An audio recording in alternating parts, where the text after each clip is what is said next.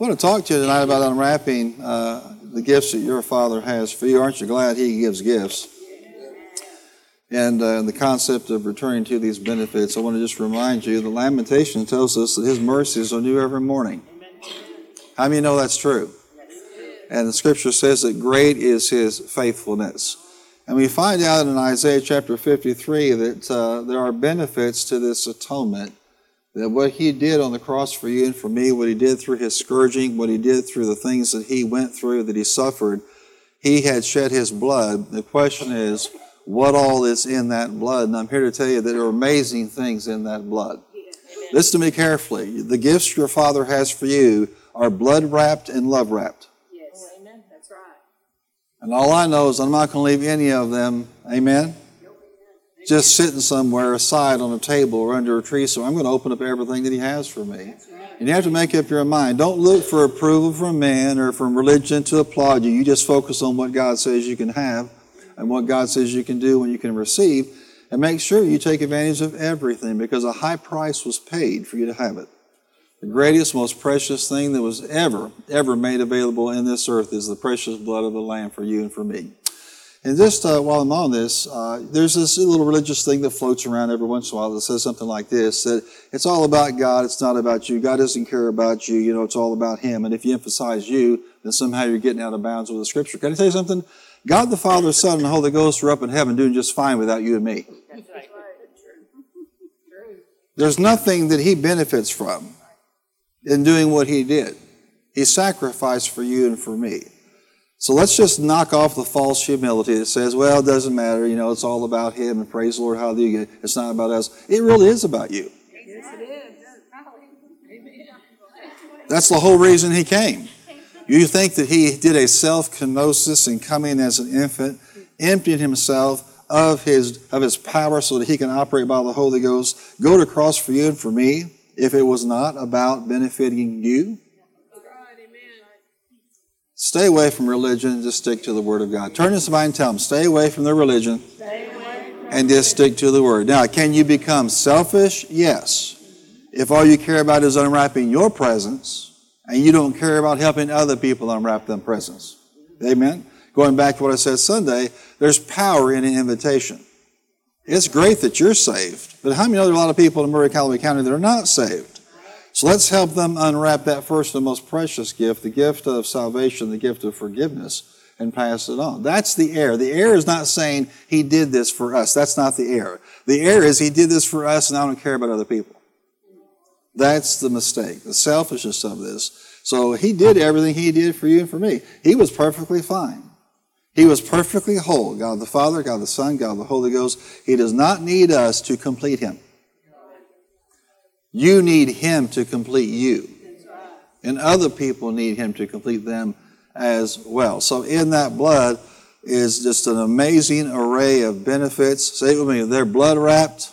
They're, blood wrapped. They're love wrapped. They're love Come on, shout out. They're blood wrapped. They're blood wrapped. And they're love wrapped. They're love wrapped. A high price was paid for you and for me. Amen. Your mom and dad may have, you know, worked hard, or a friend may have worked hard to buy you a gift at Christmas, but listen, nobody ever paid a price like He paid. That's right.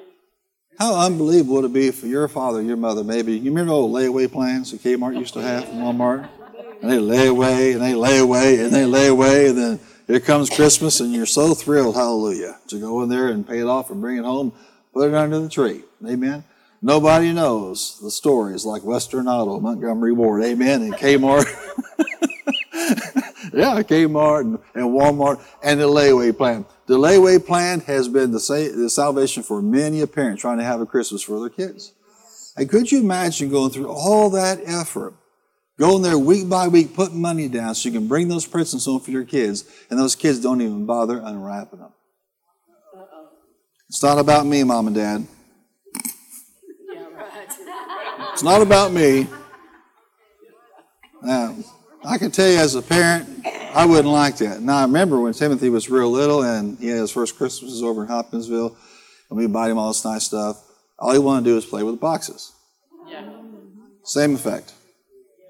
Amen. But one day they, they take interest on what's on the inside as well. And I'm just telling you that to do that to the Lord is really egregious. Yes. Because He did far more than put something in a layaway plan for you. Incidentally, he does have a layaway plan for you, and it's a good one. I mean, can you imagine what's on the other side? If what he has for us is this good, glory to God. So we don't want to get into this little religious mindset that it's nothing about it. It's all about God. We're worshipful. Yes, you should. And you should also be ready to share what you have been given with other people so they can be impacted as well. Why can we be confident in this? Because we know that Jesus became a curse for us. The Bible says in Galatians three that he hung on a cross. He became a curse for us. Cursed is everyone that's hung on a tree. He did this in order that the blessing of Abraham might come to the Gentiles. Amen. The curse has been removed and the blessing has been restored. And in that blessing are all manner of good things. Think about it like this. The blessing is the invisible force, amen, is actually the thing that produces the good things in your life. When you're seeing the trees rustle, you understand that? The rustling of the trees, that's not the blessing. It's the force that causes that. And that blessing is on you because of what Jesus did. That blessing should be producing in your life. And if you don't see it producing in your life like it should, you need to just dig in tonight and listen to what I'm having, what I'm talking about, and make your efforts tonight, you know, more than ever. I'm going to unwrap what God has given me. Amen? Say it with me. There's something on me. Okay, say it like you mean it. There's something on me, and it's a blessing of God. Shout it out. No curse here in Jesus' name. So we need to remember, is what the psalmist said in Psalm one oh three. We need to remember and praise God for what he has already done. Listen, when you go to Psalm one oh three, and that's where I want you to go tonight. I mean, you can say it's become one of your favorites. And it should, because it's, it's covenant language. It shows you glimpses of the atonement that was even provided through the blood of animals. Now, how many can agree with me tonight that the blood of Jesus is more powerful than the blood of animals? But this is what they enjoyed through the atoning sacrifice of an animal. In Psalm one oh three, praise the Lord, O my soul, and all my inmost being. Praise his holy name. Praise the Lord, O my soul, and forget not all my all his benefits. And he goes on to begin to list those. So he's not saying that uh, one day Jesus is coming and he'll die and you'll get benefits. What God is saying is, I've already given you these benefits. What we're saying is they're even more powerful and greater under this new covenant, a better covenant, than even under the old covenant. The blood of the lamb is superior to the blood of a bull. Can I have an amen? And what it should be in your heart tonight, this, this resolve, you know what, I am not going to give up anything that he died to give me. I'm going to press in and lay hold of it. Now, some people do is they believe this, you know, for a season.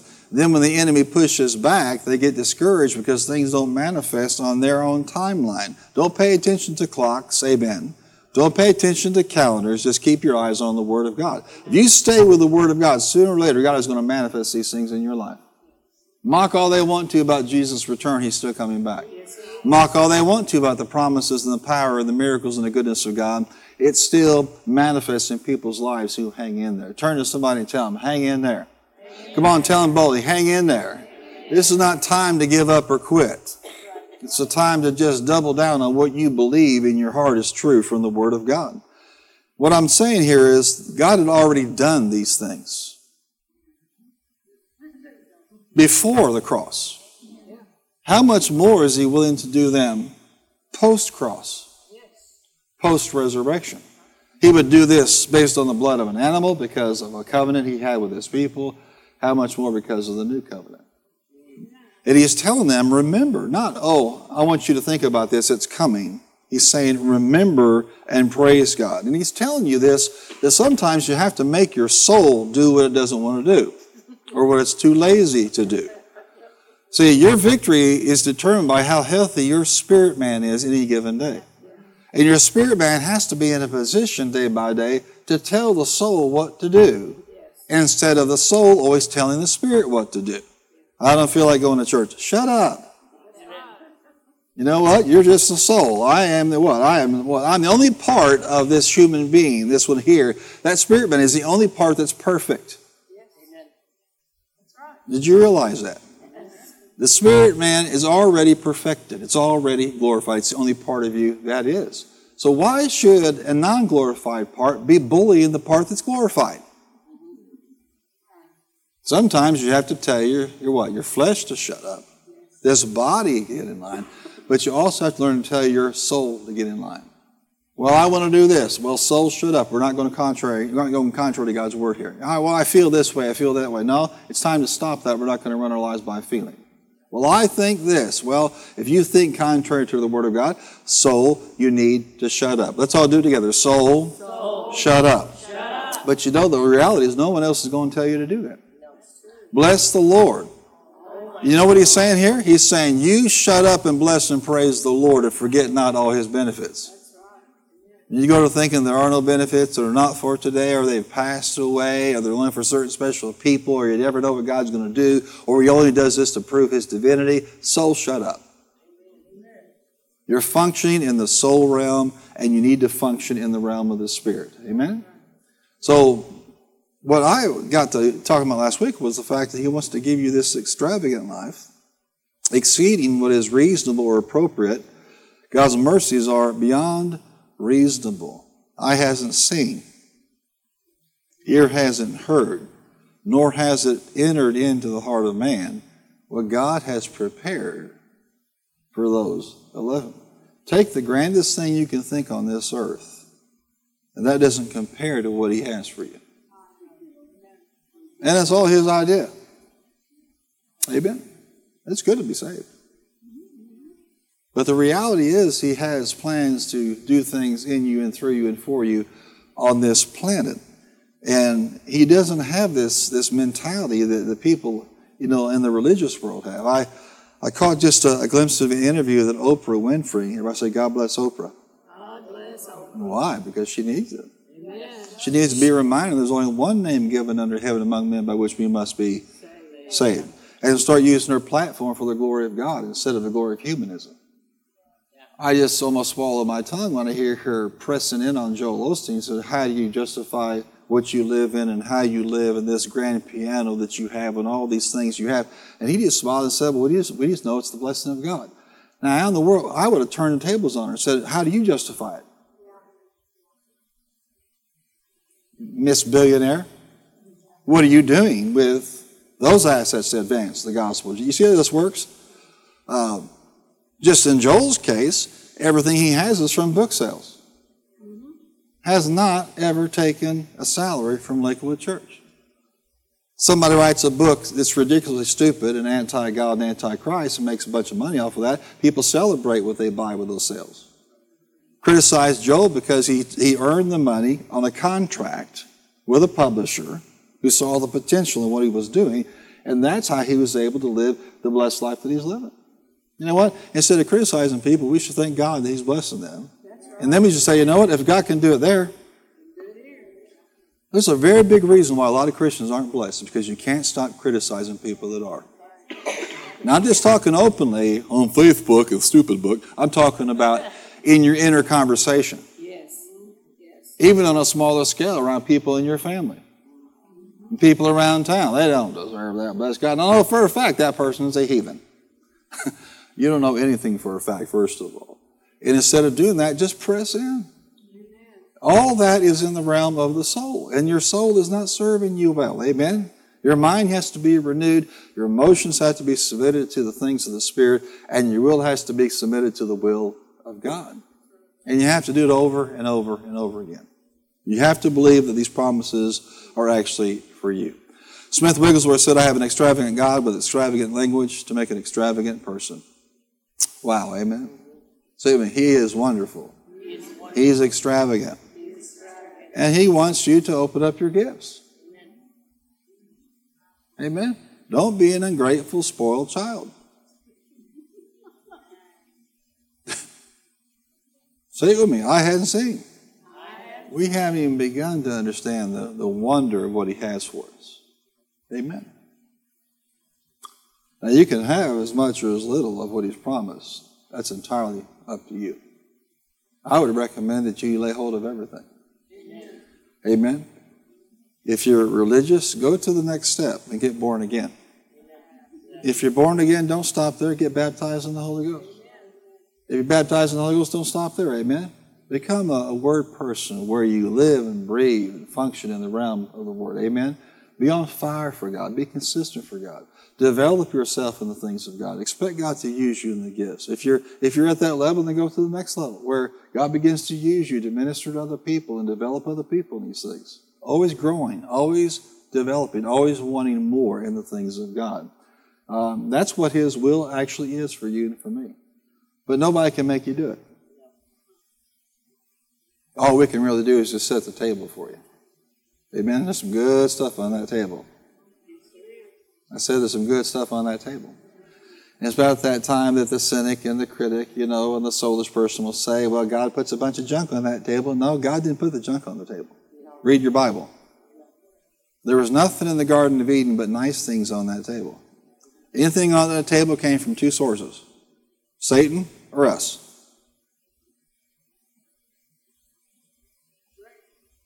The good stuff came from whom? If there's poison on the table, it didn't come from Him. All right, no, God will beat you up just to prove He can heal you. No, He won't. He'll run you over just to prove that He can bring you back to life again.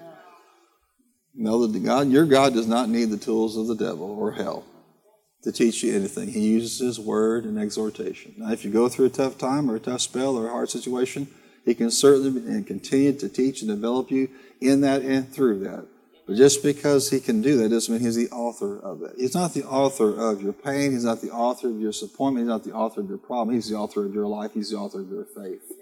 Amen. That's part of the problem with this conversation I'm having right now. Is even this day, a lot of people still don't know the nature of their God. And they confuse the nature of God with the nature of the evil one. Amen? And how in the world can you believe God for anything if you think He's the one causing you all your problems? How? You can't. You've got to understand that He is good, and what He does is good. The Scripture says, taste and see that the Lord is poisonous. Taste and see that the what? The Lord is good. And Scripture says He's good to all. But all the heathens in town, He's good to them. They just don't realize it. They don't stop to think about it. That he, they're uh, drinking His water and breathing His air. Amen? And being warmed by His sun. Um, you often will hear people say, well, you know, it rains on the just just like it does on the unjust. That's a Western mindset polluting a Scripture. The interpretation of that is, It, it rained out my golf game, so it's a bad thing. No, it's an agrarian foundation because it was the basis for their agrarian surplus and economy was based on agriculture. If it didn't rain, everything falls apart. And it's interesting right now, Lake Mead out west is dried up. The Euphrates River is about to dry up completely. You say, why is that significant? It's one of the biggest signs that your Lord is on the move. Better get ready. That's right. I said better get ready. Yes. And better be inviting people. Amen. Invitation's a powerful thing. Amen. Amen. Christmas Eve, somebody's life could be totally changed. Christmas Day, somebody's life could be totally changed. Well, brother, Art, it's going to be cold. I can't get out in that cold. No, Jesus can hang on a cross naked for you. There you go. Yep. Jim Caviezel suffered pneumonia and repeated frostbite, yep. Dislocated shoulders. He had heart issues because he took that part, and we can't get out of our beds so other people can get saved.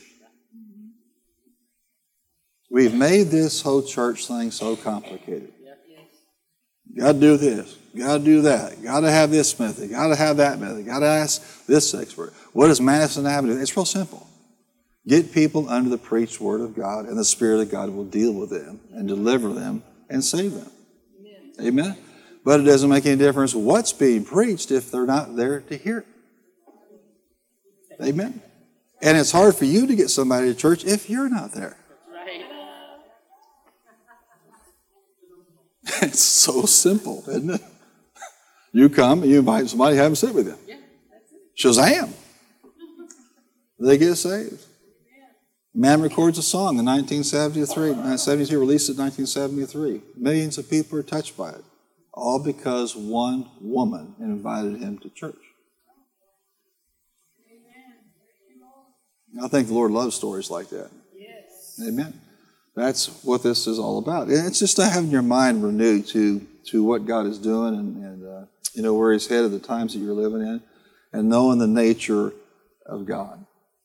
He's done nothing but good to you. He will never do anything but good to you. Turn to somebody and tell them, don't confuse the nature of the devil with the nature of your God. We like to build a God in our image. Amen? Inconsistent, flaky, you never know what he's going to do. No. Uh, his word tells us what he will do and what he won't do. You're a covenant child of God. You can be sure of this. He's got good in store for you. I want you to read with me uh, through this uh, chapter. Say it with me. I'm going to remember all his benefits. All his benefits. Those blood-wrapped presents. Amen. Those love-wrapped gifts. Who forgives all your sins. Who heals all your diseases. Who redeems your life from the pit and crowns you with love and compassion, who satisfies your desires with good things so that your youth is renewed like the eagles. The Lord works righteousness and justice for all the oppressed. He's made known his way to Moses, his deed to the people of Israel. The Lord is compassionate and gracious, slow to anger, abounding in love. He will not always accuse, nor will he harbor his anger forever. He does not treat us as our sins deserve. Could I have a good amen tonight? Amen. Mm-hmm. Or repay us according to our iniquities. For as high as the heavens are above the earth, so great is his love for those who fear him. As far as the east is from the west, so has he removed our transgressions from us. Amen? Amen. Glory to God. As the Father has compassion on his children, so the Lord has compassion on those who fear him. Now, I want you to just to write these down, because if you don't know what the gifts are, it's hard for you to believe and press for them. Number one, he forgives all your sins. How many? Is there an unpardonable sin? Yes. Is there? Yes. Uh, I can promise you this, none of you have committed that sin. Well, Pastor, how can you be so bold and say that? Because the last place you want to be is here tonight listening to me with all these crazy people. If you had committed the blasphemy of the Holy Spirit. So anything else you have done is not in the category of unforgivable. You just need to do what? Confess your sin. He's faithful and just to forgive you and cleanse you of all unrighteousness. Now, you know, uh, you need to be unwrapping that every time you need it. It is blood wrapped and love wrapped for you. Um, should you be, you know, getting victory over certain things as you progress? Yes. But you're not going to get to the point where you're completely glorified until that end time. Now, it's not a promise to you that you have to sin. The Scripture makes it plain. We don't have to. What does a Christian do that's been called and made righteous by God? They choose to sin. Y'all remember before you got saved? You had no choice. That was your nature. You were going to sin no matter how much you fought it. Now, you're in the other position of being tempted and having to choose to sin. Nothing is making you. This whole business, the devil made me do it. No, you chose to do it. You chose to sin. Now choose to repent of that and move on victoriously in your life. He heals all your diseases. Matthew appropriated his, uh, his teaching in this scripture from Isaiah. He himself bore our sicknesses and carried our infirmities when he was talking about how Jesus healed so many in that narrative. In other words, both Peter and Matthew took Isaiah's scripture and applied it to physical healing. Say it with me, physical healing is in the atonement. I'm going to go with what Peter says and what Matthew says over contemporary reformist theologians. It's what the Bible says. And when somebody defines it or applies it like that, it's clear that in the mind of God, healing is included in the blood of Jesus. So when you need a touch of God, when you need divine healing, when you need divine health restored, when you need divine sustenance, you know, in your life, you need to be sustained by him, you need to unwrap that. We're going to talk about how to unwrap them in a little bit, but you need to be aware that you first need to know that these things are available to you, and it's God's will. Why? Because it was blood-bought. Amen. There's some people that just believe today that it's just forgiveness of sins and going to heaven. God doesn't care about the rest of that stuff. All I can tell you is he died for us body, soul, and spirit. God's got a plan for everybody in this building. I said God's got a plan for everybody in this building. He wants to use you. And a big part of why he produces, you know, healing and deliverance and sustains you with health and healing and wholeness so you can do the things you're assigned to do. Does that make sense? At some point in time, Christopherson was supposed to write that song and sing it. Aren't you glad he was alive to do it?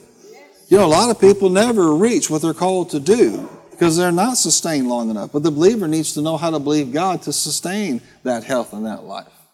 And can I tell you something? God's been working in you all the days of your life. There's not a person in this room that's been sicker more than they've been healthy in this life. Selah.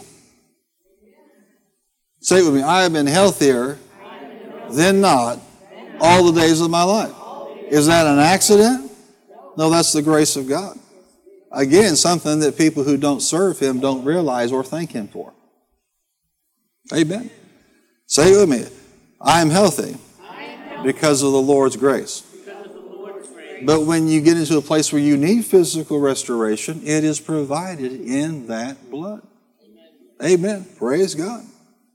Number three, He crowns you with loving kindness and tender mercies. He crowns you. That means He covers you with loving kindness and tender mercies. That means He, he elevates your estate or your condition or your position. If you want to understand this particular gift, everybody say, yay! Imagine you open up this big box and it says, God says, I'm going to do for you what I did for Mephibosheth. You're just going to shove it back under the tree? I mean, you know, what God did for Mephibosheth is amazing. God sought him out through David, restored him to his table, gave him back all of his lands, had them farm and land so he would be prosperous from that. He was always going to sit at the king's table. That enduring station from, you know, living in Lodabar, the land of not enough, of frustration, a pastureless place, to opening up that gift and realizing that your God has permanently changed your station through His covenant, kindness, or His sin. I think I'm going to open that one. Amen. Say it with me. Open it up. And God says, what I did for Mephibosheth, I'm going to do for you. I'm sorry, but you're a nut if you don't open up these presents.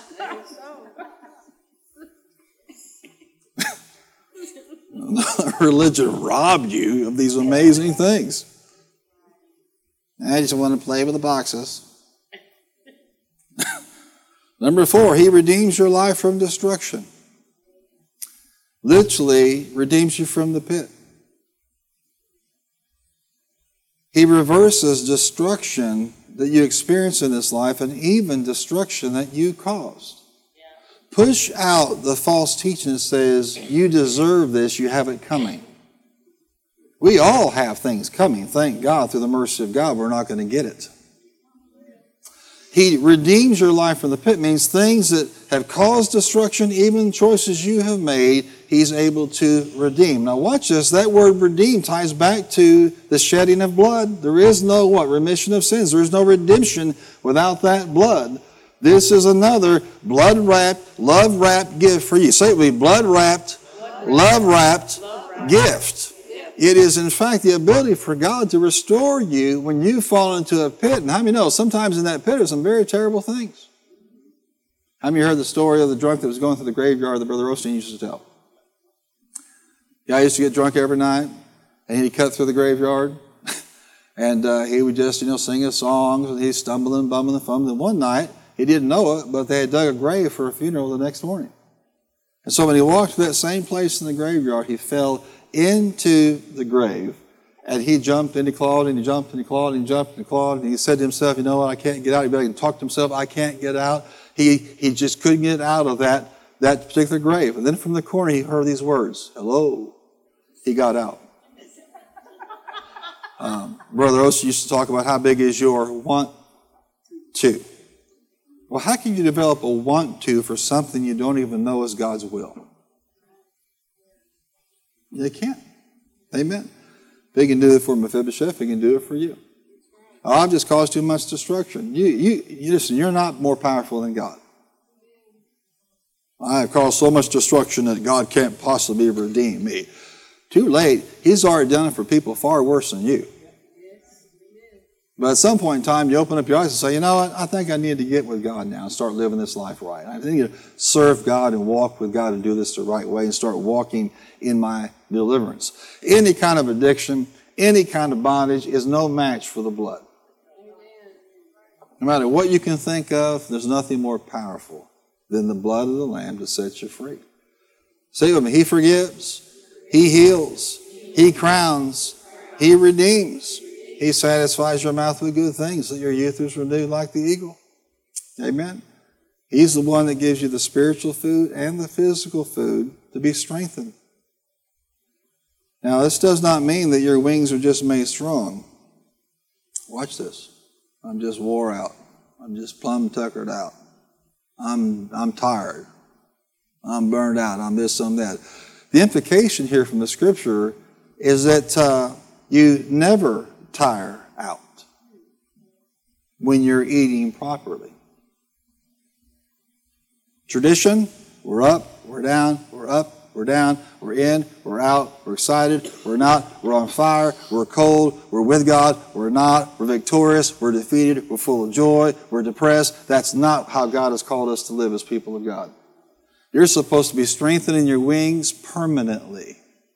And the only way for that to happen is for you to take care of yourself physically, mentally and emotionally, but most importantly, spiritually. As the spirit man goes, so goes the rest of your life. Amen. Remember what you've been taught here, that you're not depressed because feelings just come on you. Feelings are a result of what you have been thinking, what you have been meditating upon. And the only way you're going to change the meditation is change what you've been putting on the inside, your time in God's Word, your time under His Word. That's why time under the Word like this is never wasted. This is an investment in your health. Amen. How's that for a slogan? Come to Hope Harbor, make an investment in your mental, spiritual, physical, and, and, and emotional health. Hallelujah. It's there for one problem. There are a lot of people out there that say God doesn't care anything about your emotional or mental or health areas of the soul. Yes, He does. Does He care about people hurting? Yes. Yes, He does. It's not just the spiritual need. It's every other dimension that He died for. You don't want to leave that one unwrapped. Amen? And you say, well, what about the physical part? This one says eat this one. This one says don't eat that. This one says eat fats. That one says don't eat fats. Eat sugar, don't eat sugar. Eat sugar substitutes, don't eat sugar substitutes. Eat meat, don't eat meat. There are some of these people about to get us down to a place where there's nothing to eat. Yeah. Just drink water and pray in the Holy Ghost. But there is one person that made you. Huh? He knows how to fill your mouth with good things. You just need to listen to Him. Now, Pastor, can I listen to Him after Christmas? Can we like take a break? No, it's not about it's not about the things you eat as much as it is about the moderation that you need to be developing in your life and listening to what He tells you. There's some things that as as a human being you should not be eating, not because it's the latest fad. Amen? Do you know that it's a good thing the people in Israel did not have gluten issues, so they never would have gotten out of the wilderness? And yet everybody today, seems like, has an issue. And some people that really, really do. They should pay attention to their own body. But what happens is people say, you know what, that's my problem. I'll start doing it that way. They hear somebody over here saying, that's, why don't you just go to the Lord and ask Him, what should I be partaking of? And what should I not be partaking of? Huh? Is He Lord? Yes. Then He should be Lord over your plate. And more importantly, Lord over your mouth. Amen. Amen. And it's not just the food, it's also the things you put in your mouth that you say. Yeah. You need to speak health and speak life. Yes. You need to be a fountain of life for yourself and a fountain of life for other people. Yeah. When people come into your presence, they should leave encouraged, not, not suicidal. I said, when they come across you, they, oh, praise the Lord, zippity-doo-dah. Where have you been? Oh, I was over at so-and-so, and they started sowing the Word of God and talking about the good things of God, what God has done in their lives, and I'm just so excited. Not walking away, well, I guess that's the end.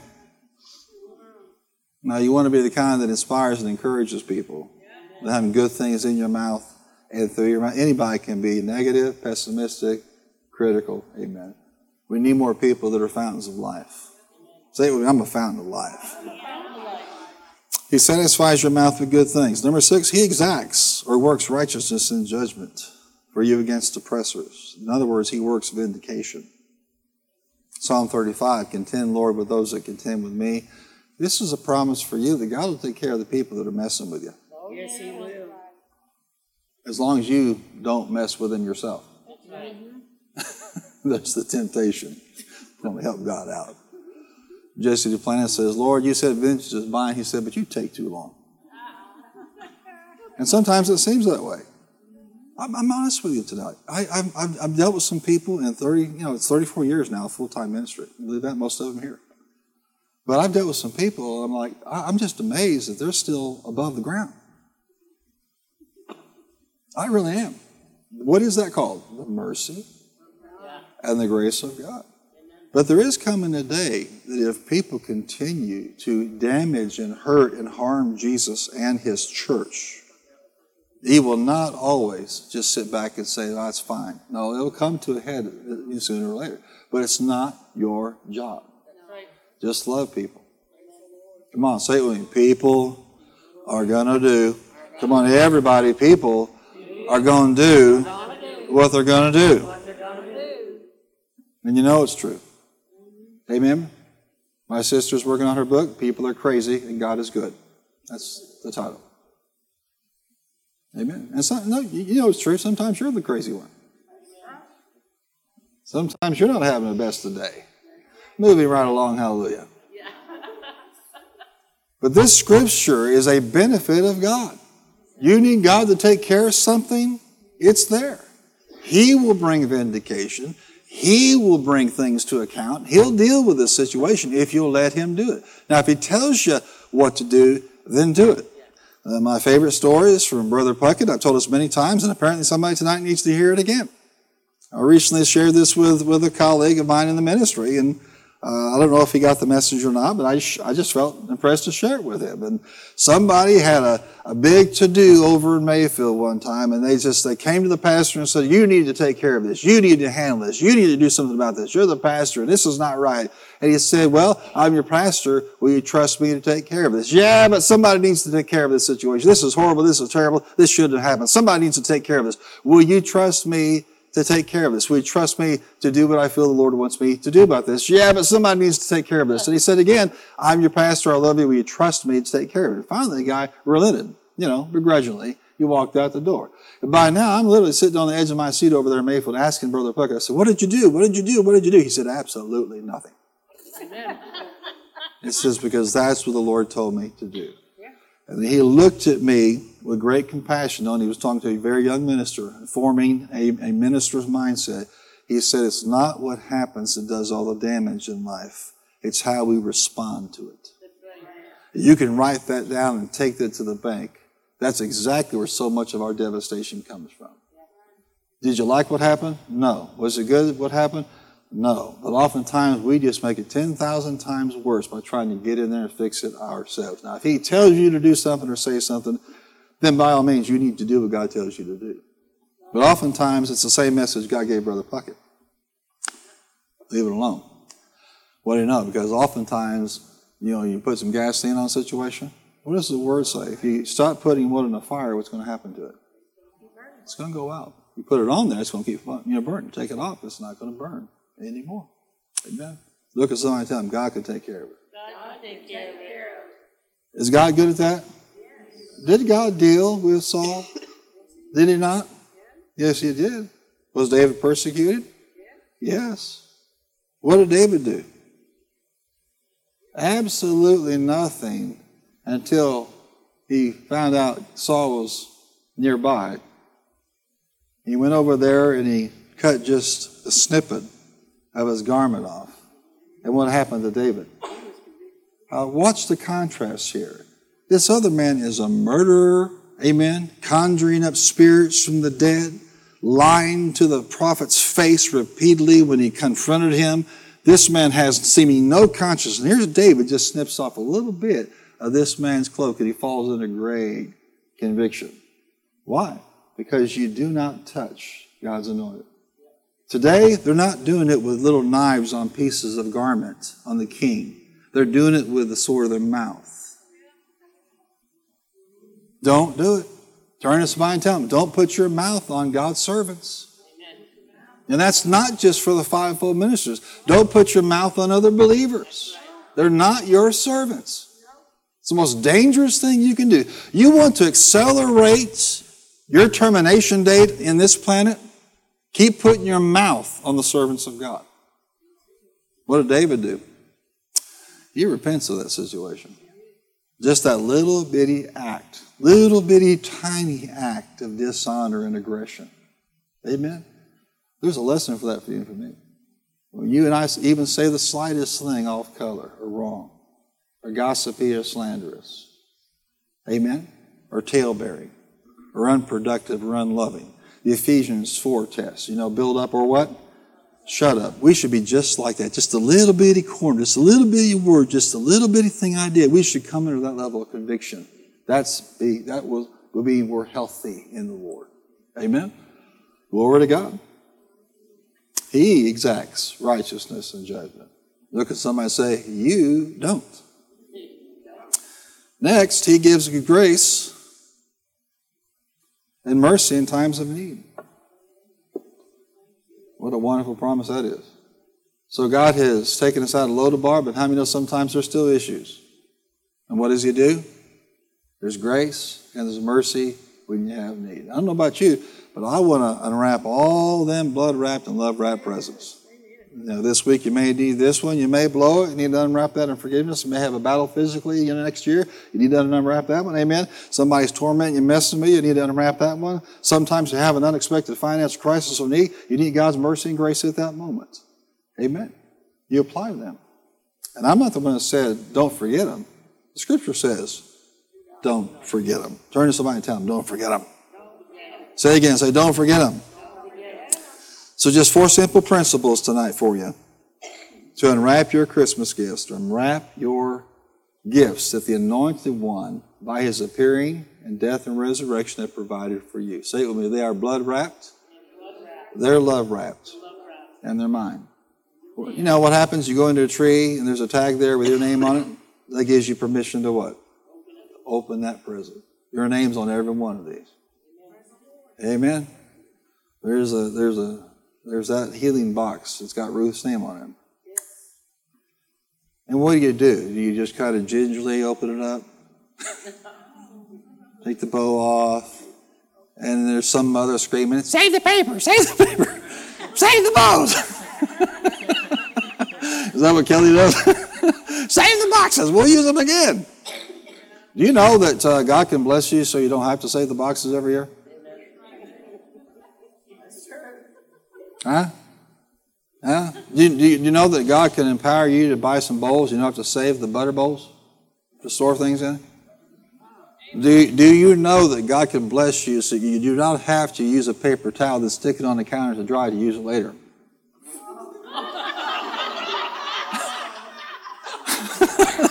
Yeah. I get up in the morning, get ready to go out, take the dogs out, I'm about to leave, walk out, and there's this rat's nest sitting on our counter. And we go through this several times a week. She puts them on there because I just wipe my hands with them and I do something else with them. Like throw them away. So if you want to bless Kelly with some Christmas gifts, just, just put, yeah, that's right. Just some, some paper towels, hallelujah. I'm in trouble now. Amen. I need to unwrap another present real quick.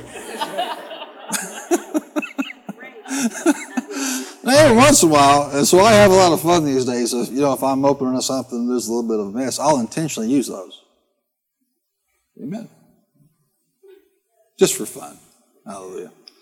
I'm telling you what, uh, hanging around our house for a couple hours, you crack up. I'm telling you what, it's never, ever boring. But, uh, you know, you, you do not need to save all the oleo butter margarine bowls. I mean, some of y'all go in to get a bowl, you know, put it in, and, and you have this explosion coming out of your cupboard.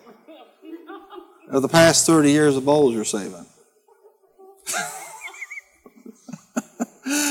Say whatever, God can bless you with some bowls, amen, and some paper towels. Yes, He can, amen. Praise the Lord. Real quickly, number one, unwrap those gifts by knowing. Hosea four six is, my people are destroyed for lack of knowledge. One of the reasons we teach and preach and share is to let you know what he did for you, what's available to you. Somebody should tell you, here are just seven, right? Just seven blood-wrapped, love-wrapped gifts for you that he died for you meaning to have. Somebody needs to tell you they're available. You need to know these things. You know, a lot of us did not grow up with this kind of teaching or revelation. We didn't know these things. I didn't certainly know these things, but I tell you what, I get excited when I first heard about the baptism in the Holy Spirit. I get excited when I found out that he wrapped up a present called righteousness, blood-wrapped and love-wrapped, and gave it to me. He took my sin and gave me his righteousness. I received that revelation sitting under John Osteen's ministry. I'll never forget what it finally clicked for me. It's not about my perfection. It's about a gift that he gave me that actually empowers me towards being perfected. What a gift. Amen. Say it. Praise the Lord. If you're born again, you were given that gift. We should be excited about that. But we have to know. I never knew about that. I never knew about the baptism. I never even knew about the new birth, to be perfectly honest with you. Not until I almost graduated high school. Amen. I didn't know about the baptism. I didn't know about the gifts. I didn't know about a lot of things, you know. Long time, how to actually walk by faith. The things we've talked about, the, the faith school, those principles, that's a culmination of years of studying these things. And now there's some, there's a little bit of a handle on that. But when somebody used to say to me, uh, you know, I'm, I'm believing God for this, or I'm walking by faith, I'm like, what are you talking about? You're walking by faith, and you got Jesus, and you're walking down the, down the hall, you know, with his hand in your hand or something. Like, what is that? Walk, walking by faith. Now I have some understanding, but I didn't. We need to know some things. We don't need more legalism and judgmentalism. We don't need more religion. We need what? We need the Word of God. We need revelation from the Word of God. That's how he builds his church, on the rock of revealed knowledge. Number two, you enwrap them by believing. Believing what? That they're yours. Believe that you receive them, and guess what will happen? This one scripture just always continues, just, just fascinates me and just absolutely is, is amazing. He said, ask anything in my name. Does that sound like he's concerned about you, saying it's all about you? It seems to me it's his idea. Take him at his word. Ask anything in my name, and what will happen? Now, you know, it lines up with his word, lines up his word and his will are one. You use that name, you pray in faith, expecting. You could see a lot of things in your life come into your life just because you asked. Turn to somebody and tell them, ask anything in his name. Who said that? I mean, there are people that act like that came out of Tulsa, Oklahoma, or Texas somewhere by some weird ministry. It came from the Lord's mouth. Yes. He's also the same one as, if you have faith as a mustard seed, you could do what? Say to that mountain, be removed. And what would happen? If you believe in your heart and say with your mouth, you actually have to understand that believing is a big part. I could talk all day long and tell you he has provided these gifts, but if you don't believe, they're for you. Not just believe they exist for somebody else. Come on, say, I believe they're for me. I came to the point, I believe the new birth was for me. I believe righteousness was for me. I believe the Holy Ghost was for me. I believe gifts of the Spirit were for me. I believe a purpose in our destiny was for me. When I needed, I believe that healing was for me. The same night I got baptized in the Holy Ghost, I got healed from something I've been dealing with for two years. And it's never been back. He's a restorer. He's a healer. But it's not just, yeah, I believe it's for Fred or for Frank, for George or for Mary, or for that church, for those people over there, for that dispensation or for the early church. You can't think that way and receive these things. You have to say, you know what, today, right now, they're for me. Amen. And I receive them by faith. Amen? You have to believe. Come on, say it. I have to know and I have to believe. Number three is I have to confess that I have them. The same way you got saved is the same way that you unwrap all the other gifts. Say it with me. They're blood-wrapped. And they're love-wrapped. And you unwrap them the same way you got saved. Well, how did you get saved? You believed that God raised Jesus from the dead, amen, in your heart. And you said with your mouth, Jesus is Lord. Now, that didn't seem like a big deal to you maybe at the time, but it was cataclysmic in the realm of eternity. Yes.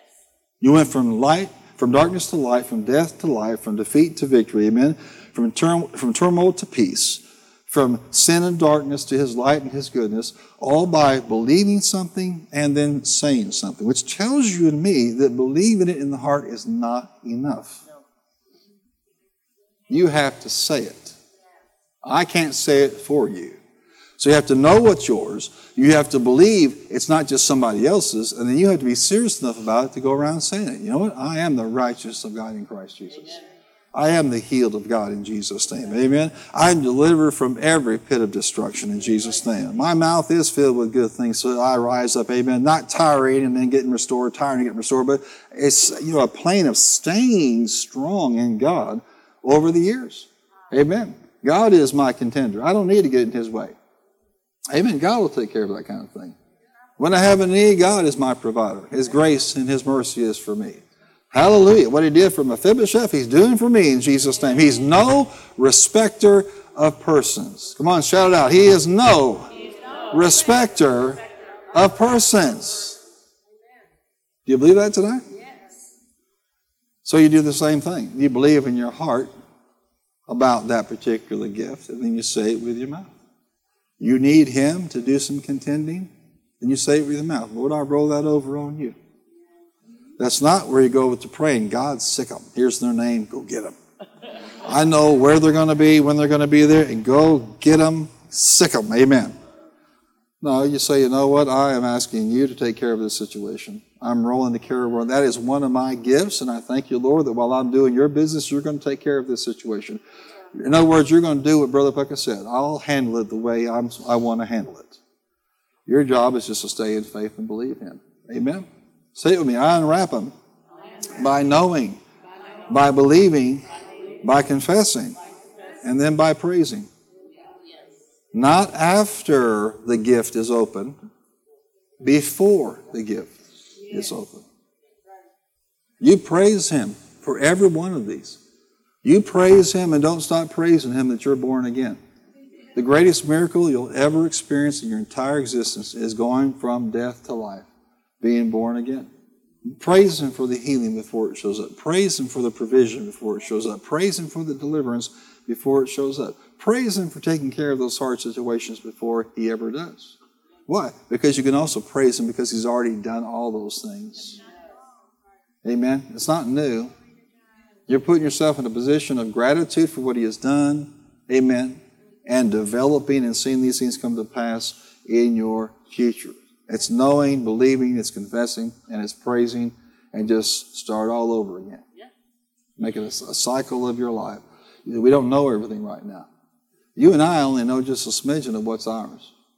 I am telling you that when we get up there, we're going to be shocked at what we left on that table or underneath that Christmas tree or at the foot of the cross.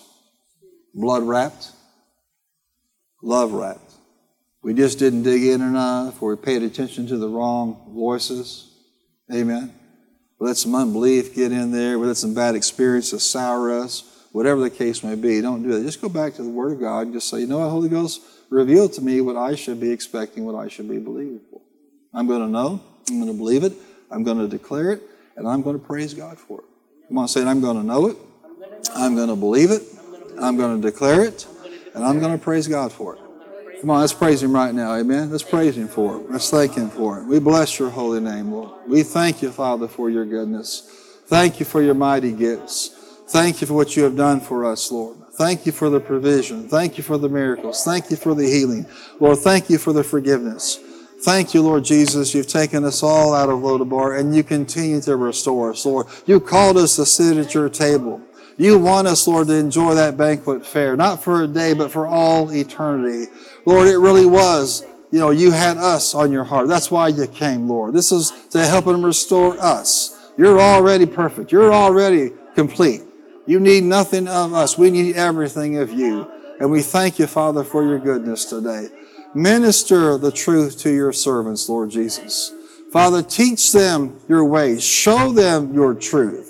Show them what you died for to provide for them.